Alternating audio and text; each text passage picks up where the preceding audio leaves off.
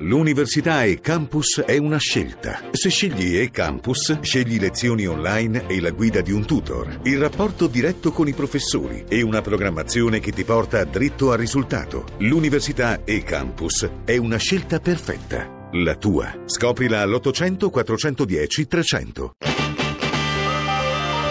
RAI GR1 Madre Teresa, qual è il peccato più grave? Distruggere la gioia di amare.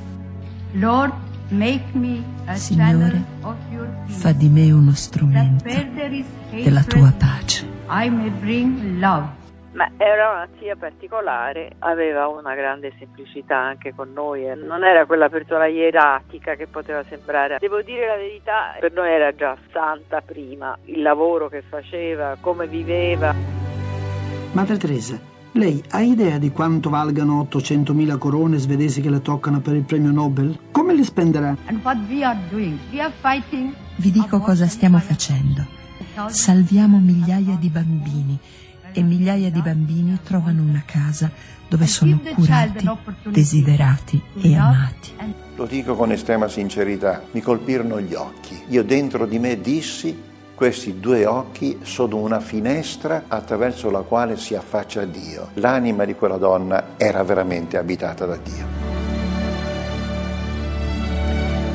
E quella finestra di fede, come l'ha definita il cardinale Comastri, si spalancherà questa mattina in piazza San Pietro quando Madre Teresa di Calcutta sarà proclamata santa. Di fronte a più di 100.000 fedeli e tra eccezionali misure di sicurezza si concluderà un percorso cominciato 13 anni fa con la beatificazione voluta da Giovanni Paolo II, da Voitiva a Francesco, il pontefice della semplicità, la stessa che, lo abbiamo sentito dalle parole della nipote di Madre Teresa, Agi Boyagiu, ha segnato la vita della religiosa che gli intoccabili li abbracciava. Una piccola matita nelle mani di Dio, così si definiva la suora vestita di bianco e d'azzurro, i colori del sari indossato dalle missionarie della carità, la congregazione fondata per assistere i più poveri tra i poveri e restituire dignità anche agli ultimissimi nell'inferno delle periferie di Calcutta.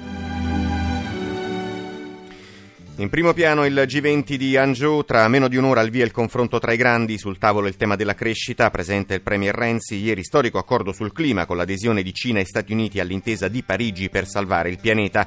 La politica, nuova tegola per la sindaca Raggi, indagata l'assessore Paola Muraro per abuso d'ufficio e reati ambientali. Parleremo anche di pensioni, martedì parte il confronto governo-sindacati, tra le ipotesi aumento delle minime e uscite più facili. Venezia, un fiume di applausi per il Papa televisivo di Paolo Sorrentino poi lo sport, domenica dedicata soprattutto ai motori.